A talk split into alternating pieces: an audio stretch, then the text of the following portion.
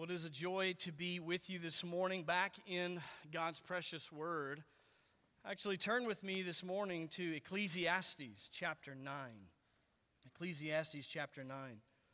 I hope and pray that you and your family had a wonderful time of Thanksgiving. It is right and appropriate that we, especially as believers, stop and, and take time to take stock of what God has done for us and to, to give thanks to Him for all the abundant provisions in our lives. And you know, this week as I was thinking about our time together this morning, I don't always uh, take time to do a special message for Thanksgiving weekend.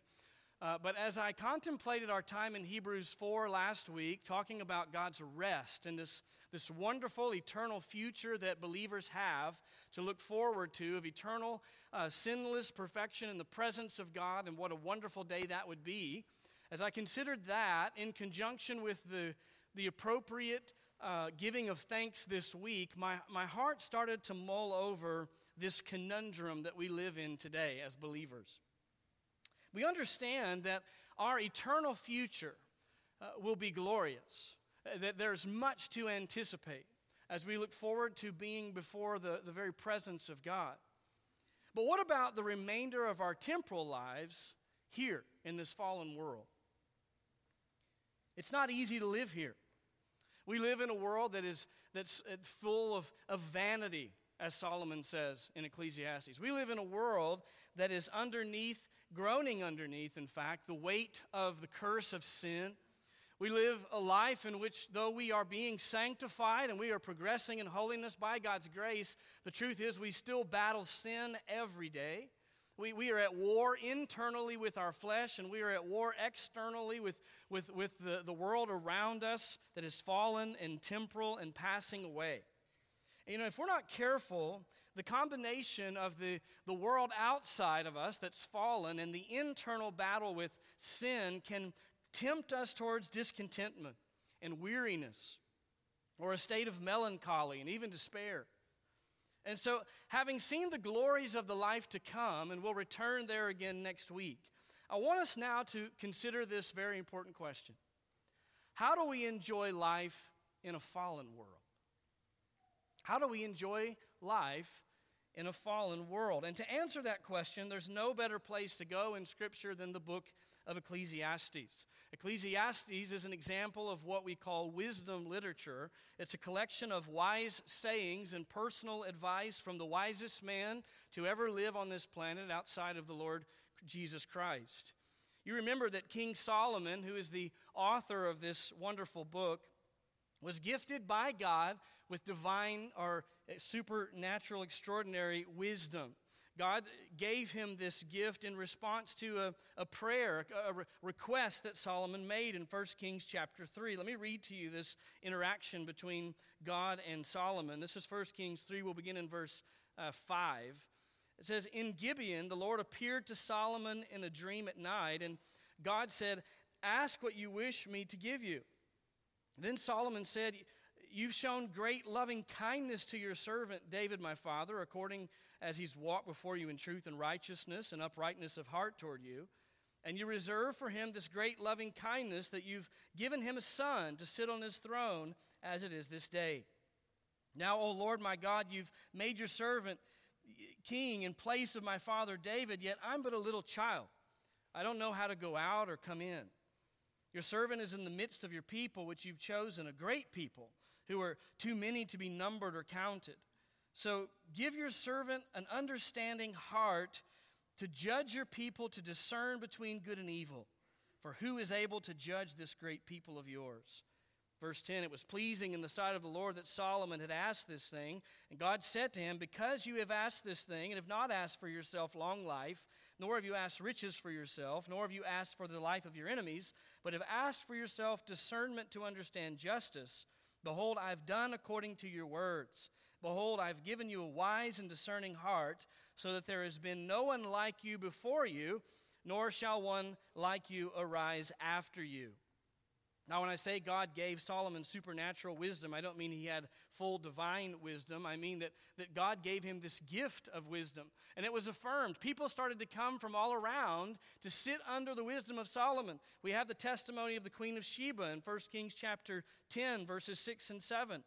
Then she said to the king, It was a true report which I heard in my own land about your words and your wisdom. Nevertheless, I did not believe the reports until I came and my eyes had seen it. And behold, the half was not told me. You exceed in wisdom and prosperity the report which I heard. The Queen of Sheba says the reports weren't even half as much as your actual wisdom and grandeur now that I am here to see it in person. So, this is Solomon, the author of our book that we're going to study this morning. Unfortunately, Solomon did not stay true to Yahweh, but went away into idolatry. What I believe we have here in Ecclesiastes is Solomon in his old age, looking back now at the life that he has lived and applying the wisdom that God gave to him. I believe Solomon is repentant. He's regretting the life that he has lived, and he's now telling us how to live in a different way than he chose to live the bulk of his life. So we have this gift in Ecclesiastes of how to live life in this fallen world and yet how to live it in a way that honors God and that's full of joy. But here's the issue. And this is probably, if you know anything about Ecclesiastes, you know this.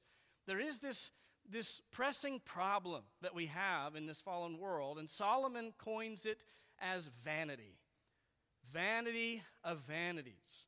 Now, the word vanity in Hebrew simply means a vapor or a breath. It's, it's like the steam off of your cup of coffee in the morning. It's here and it's gone.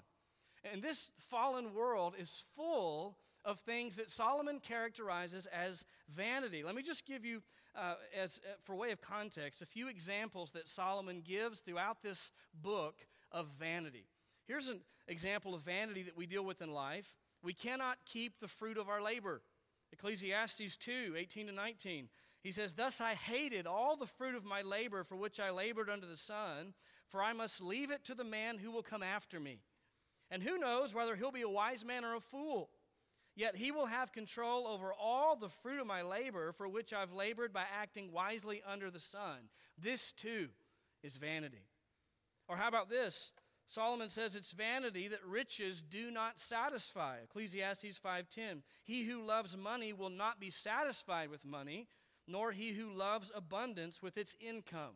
This too is vanity. Solomon says another aspect of vanity in this fallen world is the fact that the future is uncertain. Ecclesiastes 9, verse 1 For I've taken all this to my heart and explain it that righteous men, wise men in their deeds, are in the hand of God. Man does not know whether it will be love or hatred. Anything awaits him. What he's saying is, we don't know the future, whether it's going to go well for us or whether it's going to go poorly. And finally, another example of vanity is the fact that death is certain. It's a certainty. Ecclesiastes 9, verses 2 and 3. It's the same for all. There's one fate for the righteous and for the wicked, for the good, for the clean, and for the unclean, for the man who offers a sacrifice, and for the one who does not sacrifice. As the good man is, so is the sinner. As the swearer is, so is the one who is afraid to swear. This is an evil in all that is done under the sun, that there is one fate for all men. What he means is all die. He's not talking about their eternal state with God. He's talking about in this temporal life, all will die. Now, some of you are thinking, I wasn't struggling with depression when I came in today, but I'm strangely feeling it coming on um, the longer you talk. You know, that's why so many people have the wrong impression of the book of Ecclesiastes. They stay away from it because they think of it as just doom and gloom. It's depressing, it's sad, and I don't want to be sad, and so I'm not going to read Ecclesiastes. But what you miss when you think of Ecclesiastes in that way is that Solomon's actual intention is encouragement. He actually wants us to leave the book of Ecclesiastes with a sense of encouragement. What he's doing in this wonderful book is teaching us how to live in spite of the vanity, in spite of the vanity in a fallen world, and to honor God and enjoy the temporal gifts that he's given to us. That's Solomon's goal. He wants us to understand that, yes, there is vanity. And he, he says that wisdom is not to turn our eyes away from the vanity of life in a fallen world, eh, but to think deeply about it, to, to reason about the vanity in this life, to accept that it's a, a part of life in a fallen world, and then to live in light of those truths. The truth is, we waste so much time either being frustrated over the vanities of life or doing our level best to try and conquer them. I'll just work harder. I'll save more. I'll be a better person. And I'll conquer this sense of vanity, this, this breath, this vapor in my life, this, this mean, sense of meaningless. And Solomon says, don't do that. You waste your time and energy. You cannot conquer or rid this world of the vanity that's part of it because it is a fallen world. The key to enjoying life is to understand the gifts that God has given in this life and to be in right relationship with God Himself. It's interesting, Solomon's approach in this book is perfectly balanced.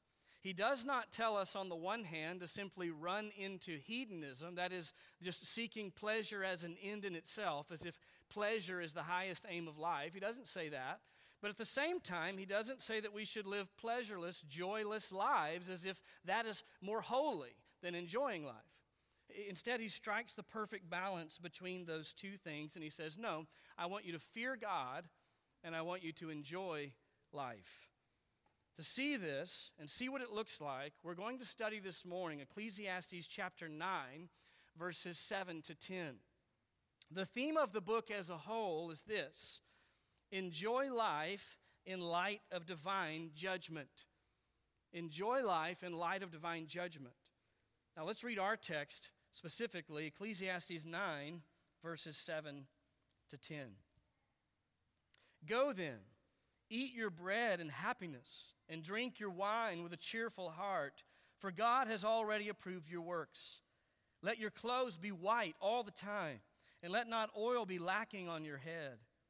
Enjoy life with the woman whom you love all the days of your fleeting life, which He's given you under the sun.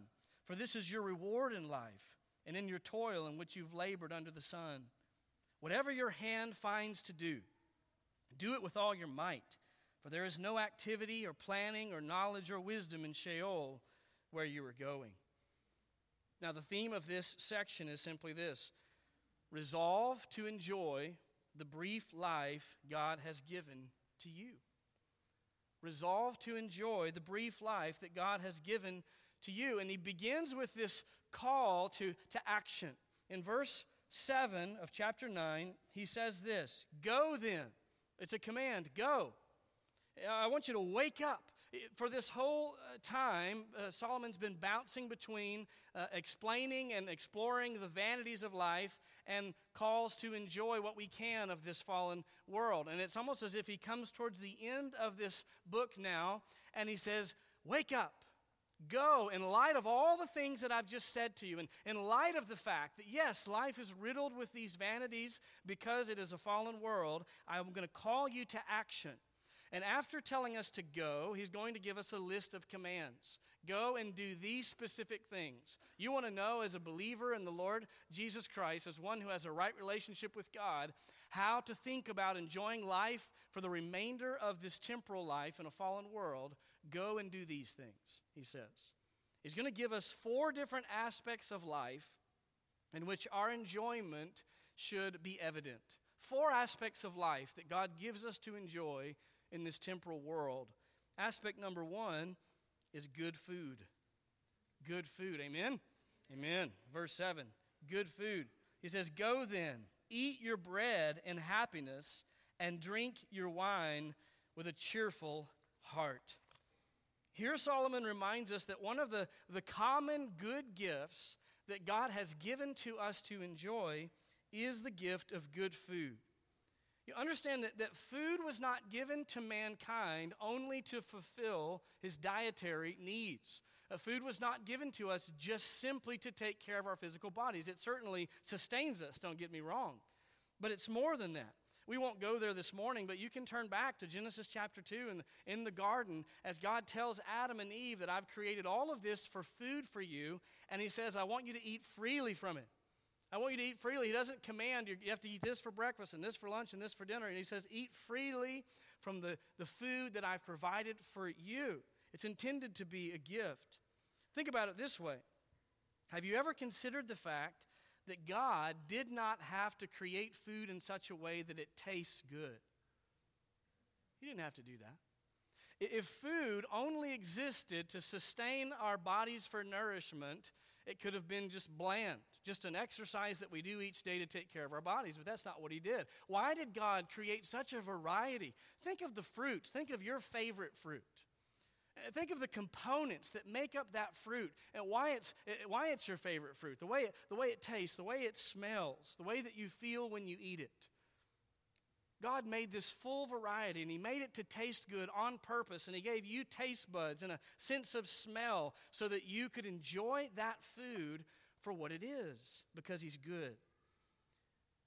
Think about this further. I mean, for me and our family, vacation revolves around food. I don't know about you, but I often spreadsheet the food that we're going to eat. I'm looking at the restaurants ahead of time of where we're going to be because for me, vacation means eating good food in a place that's not your house for more than 24 hours. And we're on vacation. Food is a part of our family life. Food was a part of the Old Testament. Think about the festivals that God commanded for the Israelites. Those festivals, of course, had deep symbolic meaning but also, in addition to that, they were meant to be enjoyed. There was food, there were meals that the people of Israel looked forward to eating at those festivals because God intended for them to enjoy it and to remember. Even something as simple as a good cof- cup of coffee in the morning is something to be enjoyed. It's something that God's given, it's one of His good gifts. Or if you're a tea person, tea, whatever it may be, but that's a good gift from God that He means for us to enjoy particularly in an agricultural society like the one that Solomon was a part of. This has an even deeper sense of, of symbolism because a high percentage of the people hearing this or reading this were, were involved in the daily process of getting that food from the ground to the table. When he says that, that he wants them to eat their bread and drink their wine, those are, those are fruits of the ground. Those are things that these people had labored for and, and God had blessed the fruit of their labor, and now they're at the table, literally eating the fruit of their labor that God has given to them. And so he says, Eat it with joy, eat it with happiness.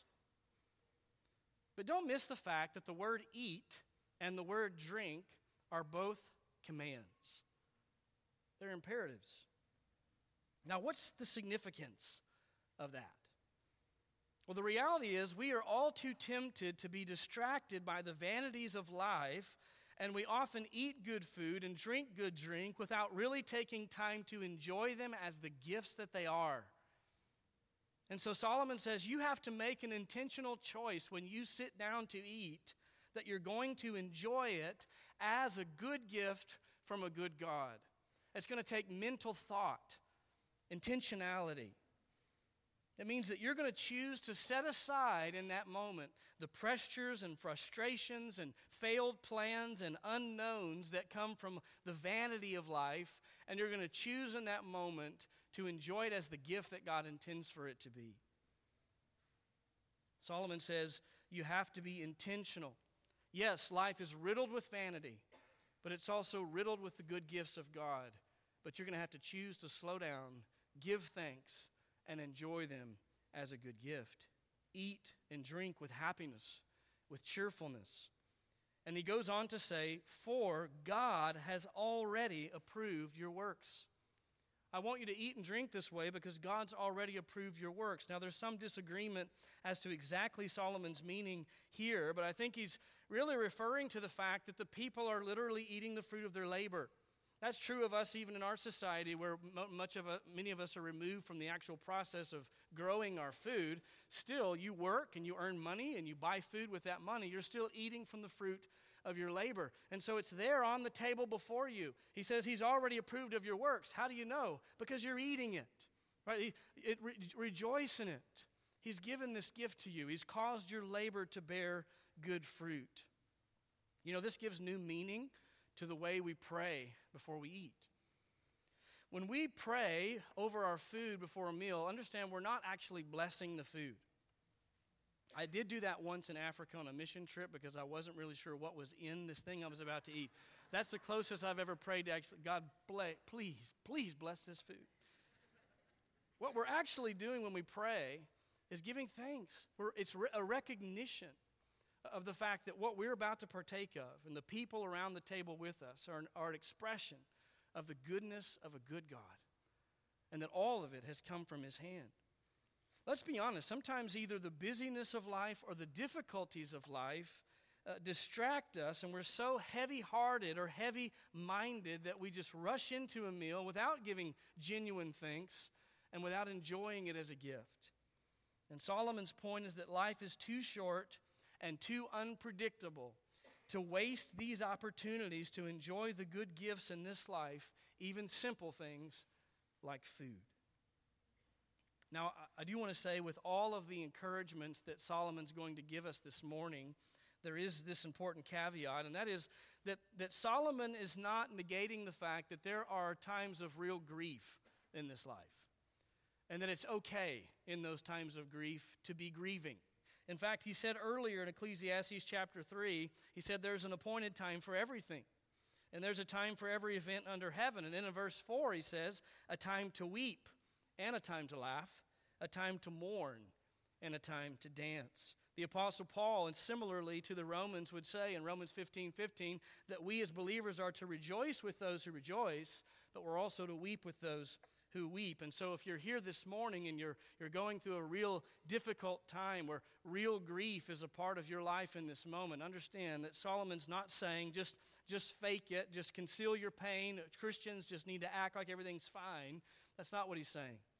But what he is saying is that all of us need to understand that in this life that is full of the vanities of life, there is still much to be thankful for and many things to enjoy and especially when we sit down to enjoy the food that God has given. He's calling us to have a biblical perspective in which we look for the rays of God's kindness that shine through the clouds of vanity because they're all around us. There's a second aspect of life that he calls us to enjoy. This second aspect really is more of an expression of joy than a thing to enjoy in and of itself. Aspect number two is personal appearance personal appearance in verse 8. He says, Let your, your clothes be white all the time, and let not oil be lacking on your head. When he says, Let your clothes be white all the time, he's highlighting a fact that was true in his culture, but it's also true in ours, and that is we have different kinds of, of clothing for different kinds of events. We, we express our mood or, or the kind of thing we're going to based on how we dress. In his culture, white clothing was worn at a, at a festival, at a celebration. It was a, an expression of happiness. You put that on when you were happy or going to something enjoyable, as opposed to wearing sackcloth or, or black clothing when you were in a time of mourning or despair. We understand this even today. We, we can tell that a person is in a time of grief or mourning often by the way they present themselves and their appearance outwardly. The second description in verse 8 is much like the first. He says, And let not oil be lacking on your head. Of course, anointing the head with oil often had symbolic and ceremonial meanings for the people of Israel. But understand that anointing yourself with oil was also a part of getting ready for the day. It was a kind of oil they would use just to get ready. It was, it was helpful for doing your hair, it gave brightness to one's face, and it was often fragrant, so it acted like a type of cologne or a type of perfume. This is why Jesus instructs his disciples when it comes to fasting to make sure that they anoint themselves with oil that day. Matthew 6. But you, when you fast, anoint your head and wash your face, so that your fasting will not be noticed by men, but by your Father who's in secret, and your Father who sees what is done in secret will reward you. Apparently, the Pharisees would neglect their external outward appearance on the days they fasted to send a signal to the world I'm fasting, I'm a spiritual person. Jesus says, don't do that. Anoint yourself with oil. Look the way you would always look on a given day. The closest thing that we have to this in our culture would be the way that men and women get ready for the day, where a, a, lady will do her makeup or style her hair. Men will shave or trim their beard or comb their hair if they have hair, whatever they do. But unless a person is sick or grieving or doesn't plan to leave the house at all that day, typically they'll pay some attention to their outward appearance before they walk out of the house. And if they don't do that, then it's recognizable. And people begin to wonder are they okay? Has something happened that I don't know about because they've, they've not taken care of their physical appearance? In the same way, Solomon says, I want you to express yourself outwardly with an expression of joy even in the way you dress. Let your appearance show that you have the right biblical perspective on life. Walt Kaiser says this Instead of allowing grief to consume one's life, Solomon urges that whatever remains of the unexplained mystery in our lives must not prevent us from enjoying life. The tendency to brood and to mope has to be resisted in the lives of those who fear God, who take life as a gift from God's hand, and who receive his plan and enablement to enjoy that life. And so, understand in this instruction in verse 8, Solomon is not really telling you what to wear. He's telling you what perspective to have on life, to see life as it really is a gift from a good God. And that when we have that perspective, it's going to show up even in the way we present ourselves in public. There's a third aspect of life that is to be enjoyed here. Aspect number three in verse 9 is married love. Married love. Look back at verse 9. Enjoy life with the woman whom you love. Here, Solomon speaks of the enjoyment that God intends to come from the union between a man and a woman in marriage. And this has always been God's intention since Genesis chapter 2 when he created marriage. Genesis 2:18, then the Lord God said, "It's not good for man to be alone. I'll make him a helper suitable for him." In verse 21, so the Lord God caused a deep sleep to fall upon the man and he slept. Then he took one of his ribs and closed up the flesh at that place. The Lord God fashioned into a woman the rib which he'd taken from the man and brought her to the man. The man said, This is now bone of my bones and flesh of my flesh. She shall be called woman because she was taken out of man. For this reason, a man shall leave his father and his mother and be joined to his wife, and they shall become one flesh. And the man and his wife were both naked and were not ashamed. Understand that from the beginning, marriage, the institution, the covenant of marriage in the, in the eyes of God is not simply a duty that man must carry out, but it was intended to be a lifelong gift of sacrificial love and companionship for those two people.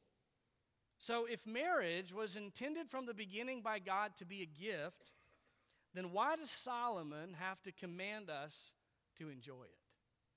Think about that. The word enjoy is a command. Enjoy the life that you have with the woman that you love. The truth is, even in this area of life, vanity has crept in. Sin has had an effect. You remember in Genesis 3:16, this is part of the curse that's given to the woman because of sin. To the woman he said, I will greatly multiply your pain in childbirth. In pain, you will bring forth children, yet your desire will be for your husband, and he will rule over you. Here's the, the idea. From the beginning, God created the marriage relationship in such a way that, that the husband is to lovingly lead his wife sacrificially, and, and the, the wife would then submit to that leadership with joy. That's how it was in the garden, and it was good, and it was unbroken, it was uninterrupted. But when sin entered the world, that relationship now became tarnished. It became difficult to, to the point that the wife would be tempted to usurp the leadership role of her husband and dominate over him. And in response, the husband would, would be tempted to rule with a heavy hand and try to forcibly place her back in a place of submission. And so it would create this tension in the marriage relationship. And we see that playing out uh, on the pages of Scripture and, of course, even into our lives today. And so marriage itself has been affected by the fall, it's been affected by sin, and it's been affected by this vanity, as Solomon calls it. For those of you who are here who are, here who are unmarried and maybe praying to be married, longing to be married, it, it may sound odd to you to think of having to be commanded to enjoy marriage. But the truth is, like every other aspect of life, marriage too has been affected. It's been damaged by sin. And so we have the word enjoy in the form of a command. As I thought about that, I thought about some of the things that often trip us up in marriage that keep us from enjoying it as the gift that God intended for it to be. Now, there are many things that we could mention in that regard, but there are two categories of things that I want to mention this morning. Here are sort of thieves of our joy, joy stealers in marriage. One is unrealistic expectations we might say unbiblical expectations. You know, we can easily make a list of idealistic expectations and ambitions that we have for our spouse or that we have for our marital relationship, and then we see it as our job to push and push and push until our spouse conforms to that image or our marriage conforms to that mold that we've created. And we think, man, if, if he would just be more like this, or if, if she would just be more like this, then our marriage would just take off. And then we would have the joy in marriage that God intended. But notice that Solomon doesn't say that. He just says, enjoy it. Start now. Right now, where your marriage is, start enjoying the things in your marriage that you can enjoy. With all the vanity mixed in, recognize that marriage itself is a gift and choose by God's grace to enjoy it. Now, that means again that there's going to be a willful choice. A willful choice to stop focusing our attention only on the things in our marriage that we want to change or the things that we would like to look differently. And, we're going to start listing out the things about our spouse and about our marriage that we're thankful for giving praise to God for this person that God's brought into our life, this imperfect person, but this gift nonetheless. And we're going to focus our attention on those things that are most admirable in our spouse and in our marriage. And guess what happens? In that kind of relationship, it actually breeds good conversation in which we can actually address some of the weaknesses that we have and areas of growth that we need to see but we get to enjoy the process along the way instead of seeing those expectations as the prerequisite for enjoying marriage. Solomon says, no. Choose to enjoy life with the woman that you love, with the man that you are married to. Now, this is not an excuse for sin. All right, this is not saying just be as you are and you don't have to work on anything. It's not saying. That's also not saying that there aren't times of where there may be a situation of abuse where someone needs to be removed from that relationship for their own protection. It's not addressing any of those things. What it's addressing in context is the fact that your marriage is not going to be perfect because we live in a life, a world riddled with vanity. And so don't be distracted by that or allow that to steal your joy in marriage, but choose to enjoy it even still. There's a second thief that steals our joy in marriage, and I've just entitled it Preoccupation with Vanity. Preoccupation with Vanity. You know, often we miss out on opportunities to enjoy the time that we do have with our spouse because our minds are consumed with the vanities and worries of life.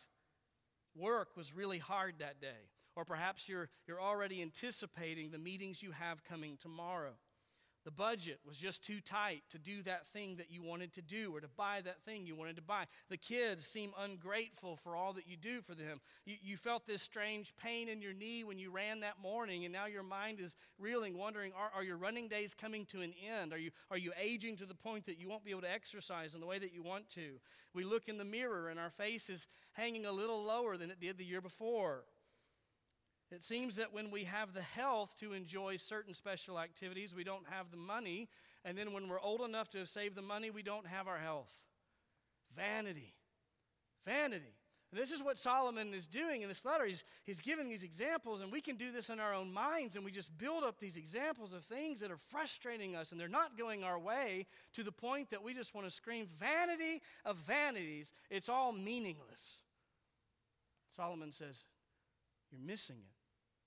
Because while you're mulling over all those things on the couch, your spouse is sitting right there next to you. Or she or he is in the other room doing something else. And this is the gift. This time you have right now is the gift. Get up off the couch. Stop mulling over the vanities of life. Go find her. Go find him and says, "Hey, want to hang out? Well, I want to spend some time together." Solomon says, "Don't miss the gift because you're preoccupied with the vanity." You know, sometimes we get frustrated over the fact uh, that we don't have as much time as we wish we had with someone, so we waste the time that we have. Solomon's trying to warn us against that. Turn off the phone, turn off the TV, get up off the couch, find your spouse, and spend some time together. Solomon says, This is a gift. This is why you worked all day, is to come home and do this. Don't waste this thinking about that. And here's the reason this is so important, by the way all the days of your fleeting life, Solomon says. Says, I want you to enjoy the life that you have with the one that you love all the days of your fleeting life. And by the way, if you're, if you're here and you're not married and you desire that, just think of the other relationships, the godly people that, that God has put in your life, and spend time with them. Don't waste the time you have for Christian fellowship. Don't, don't be uh, wasting that time just thinking on the vanities of life, but spend time in the relationships that God has given you. You too can apply these things. And it's important that we do that because life is fleeting. His point is time is short. He's not just trying to be a Debbie Downer and cause us constantly to be thinking about the end of our lives, but he's, he's saying, listen, you can't afford to waste this evening. You can't afford to waste this opportunity and this gift because this life is passing away and it's passing away really, really quickly. But he also reminds us of this Looking back at the text, verse 9 enjoy life with the woman whom you love all the days of your fleeting life, which he has given to you under the sun. Here, Solomon brings up the important reality that it is God who has ordained our days. Every day you have has been sovereignly gifted to you by God. And this is even more significant since the fall, because the truth is, at the fall, God could have just said, That's it, I'm done. At our first moment of sin, God could have said, That's it, you're done. He didn't do that. So we live in an atmosphere of grace every day, being gifted to us by a good God. And He says, Don't waste it. Psalm 139 16, Your eyes have seen my unformed substance, and in your book were all written the days that were, were ordained for me, when as yet there was not one of them. Every single day of your life was planned to be given to you as a gift before you were even born. He goes on to explain in verse 9 the reason that we have to be so quick and careful to enjoy this life, for this is your reward in life and in your toil in which you've labored under the sun. Solomon says here in context both the gift of married love and the capacity to enjoy it are part of your earthly reward. So don't waste it. Now, there's a fourth and final aspect of life that God's given to us as an expression of a gift that we're to enjoy. Aspect number four is hard work. Hard work. And this is verse 10. Whatever your hand finds to do, do it with all your might. Notice how he begins there in verse 10 whatever, whatever your hand finds to do. This refers to any activity that you're engaged in. Certainly, certainly it would include your day job, but it's not just your day job. It's whatever, it's all encompassing. It's, it's anything that God brings into your life throughout the day that you need to accomplish or do. Not just the activities you love and enjoy, but all of the activities that have to happen in order for life to function.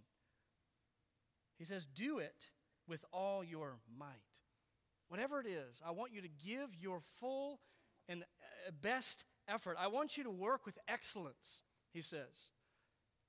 Again, Whatever your hand finds to do, do it. Do it as a command. There's another command given to us. It doesn't matter if your job is frying chicken and making milkshakes. You maximize your frying skills and your mixing skills, and we'll enjoy the good food that comes from that.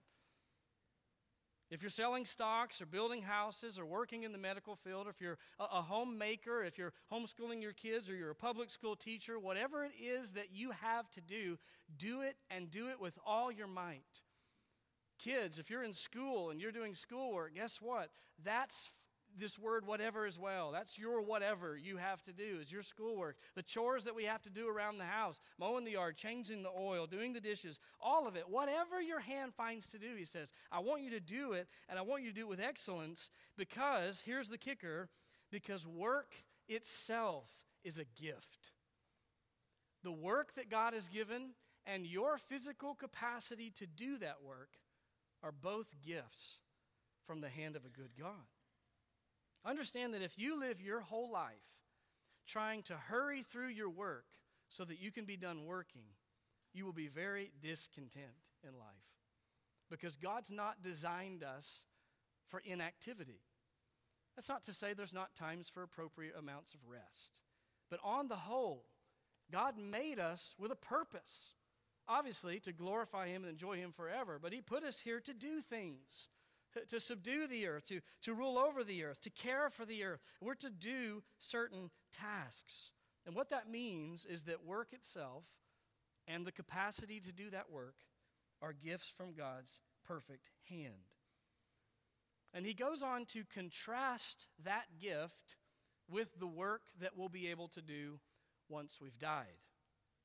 Here's the reason that we should think of this as such a gift. Verse 10 Whatever your hand finds to do, do it with all your might, for there's no activity or planning or knowledge or wisdom in Sheol where you're going. Now, he begins the second half of this verse with the word for. The idea is um, he's about to list for us some of the things, some of the reasons why we should think of work in this life as a gift. He says there's four realities, four things that we will not do once we have died. He says there's no activity or planning or knowledge or wisdom in Sheol, where you're going. Sheol here just means the place of the dead. Now, now some have accused Solomon of, of having an, a, a false view of life after death, but understand that's not true. That's not what he's talking about here at all. In fact, he's not even saying that Sheol here is our ultimate end, he's just making a point. Solomon knows there is life after death. In fact, in this same book, chapter 12, verse 7, Solomon says, Then the dust will return to the earth as it was, and the spirit will return to God who gave it. He understands that when you die, your body goes in the ground, but your spirit goes to be with the Lord. So he's not talking about that. He's simply making the point that as as human beings who are living in this temporal life, we get to go around one time. You get to live this temporal life once. So make it count, is what he's saying. That planning, the, scheming to do things well, and how could we build this, or how could we accomplish this task, and the actual accomplishment of the task, and, and straining your brain to grow in knowledge and to grow in wisdom, those are things that are an aspect of this temporal life. And so he says, enjoy them and do them to the best of your ability because you only get to go around one time. Now, we understand, as we looked at some last week, there is an eternal kingdom in which we will live real lives with real work. He's not talking about that. He's talking about making the most of this life, leaving a mark, making it count, and enjoying life as God intended. Now, Solomon has much more to say throughout the book of Ecclesiastes, but I want to rush ahead with the remainder of our time to the conclusion. Because all of this wraps up in Solomon's mind with one big crucial truth. We are called to enjoy life, but he balances that command to enjoy life with this final statement in Ecclesiastes chapter 12, verses 13 and 14. If you want to know what the wisest man who's ever lived other than Christ would say the point of life really is, is it's this, verse 13. The conclusion, when all has been heard, is fear God and keep his commandments, because this applies to every person. For God will bring every act to judgment, everything which is hidden, whether it is good or evil. Now, this concluding statement in chapter 12 helps us balance the realities that we've studied this morning. This is how we know that when Solomon tells us to enjoy our lives, he's not just telling us to run into hedonism and live life for, for pleasure itself. He balances the call to enjoy life with the call to remember that the reason we're really here, the most important thing in your life, in this temporal life, is your relationship to your Creator, to know God Himself. And he brings to mind the fact that in the end, God will bring to judgment the way we've chosen to live our lives in this temporal fallen world. And so he balances the call to truly enjoy God's gifts with the call to enjoy them in a way that pleases God, in a way that's in alignment with his commandments, because knowing and fearing God is the most important aspect of our lives. And so this morning, as you think about this text and how to apply it to your own life, the first place you have to begin is really where Solomon ends. And that is by asking yourself, do you have a right relationship with God? Because the enjoyment of life in the way that God intends hinges on having a right relationship with God. It is when we come to know God and forgiveness of sins through His Son that we then begin to understand the real meaning of life and we're able to appreciate the small things in life that God has given to us for what they are. Understand that what Solomon is calling us to is repentance, to think about our lives. Understand that the scriptures describe us all as sinners. We are those who deserve the wrath of God, the punishment of God because of our sins. But God, in His kindness, has made a way for us to know Him and to be reconciled to Him by sending His Son, Jesus Christ. He sent Jesus to live a perfect life and then to sacrifice that life on the cross to pay for our sins. The Bible says He rose again on the third day, proving that He is the Son of God and that the Father had accepted His sacrifice and that for all who will turn from their sins in repentance, placing their faith in Jesus Christ alone for salvation, they will indeed be saved. So that when they come to that judgment day that Solomon warns about, they will be forgiven and found innocent, not in the sense that they never sinned, but in the sense that God has applied the righteousness of His own Son to their account. So we no longer have to fear that final judgment. But in order for you to apply what we've learned today, begin at the end. Do you personally have a relationship with God through Jesus Christ? And then I want you to think on these two points of application. If you're in Christ this morning, let me encourage you to take Solomon's words to heart and think on this. Are you characterized by a perspective of gratitude and thanksgiving?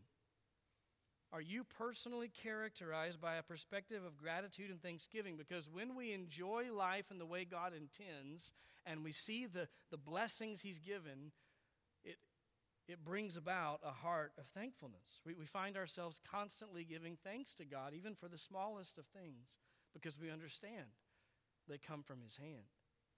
Secondly, are you missing God's good, good gifts because you're distracted by life's vanities? Are the vanities of life so preoccupying your mind that you're missing out on the good gifts that God has given to you in this temporal life? Obviously, all of us, if you're in Christ, have been given this eternal gift of salvation. That's more than enough. But He's also gifted us with so many small temporal blessings for which we ought to enjoy and be grateful. So, as you think about leaving this morning, I want to leave you with four sort of application assignments, things to take and think about this week as you let this permeate in your own heart. Number one, I would invite you to take stock of your current attitude towards your life in general. Take stock of your attitude about your life. How do you think about your life?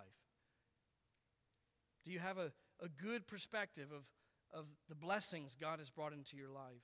Secondly, I want to encourage you to meditate on the gifts God has given you in life.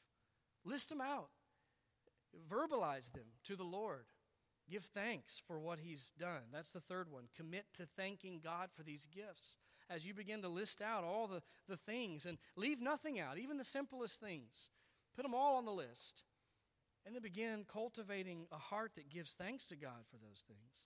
And then, fourthly, commit to enjoying these gifts in the way God intends. As we've said already, this kind of life requires intentionality. It means that we've got to slow down, we've got to analyze our thoughts, and we've got to bring those thoughts into the light of God's Word and Scripture and test them. And anything that doesn't add up, we throw those out. We fill our minds with truth, and then we look at our life through that lens. And when we do that, we'll find ourselves enjoying life, even in a fallen world, in the way that God has designed. Let's pray together. Lord Jesus, we thank you for your word. We thank you that it is both deeply theological and yet deeply practical, getting into our daily lives and the way that we're to think about the, the great gifts that you've given obviously the pinnacle gift of your son, but even down to the food that we eat, the things that we drink, the company that we share, the friendships, and the gift of things like marriage. God, we, we ask that you would help us not to waste our lives distracted by the vanities in our lives instead of giving thanks and enjoying the wonderful gifts that you've given. And God, we confess that we fail at that.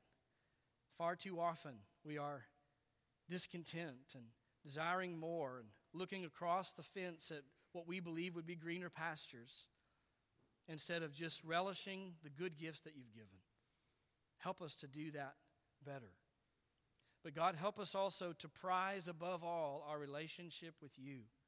Christ is the greatest gift, and we long for the day when we will be eternally with Him in His presence, rid of sin. But until that day, may we live even here and even now for your glory. In Christ's name we pray.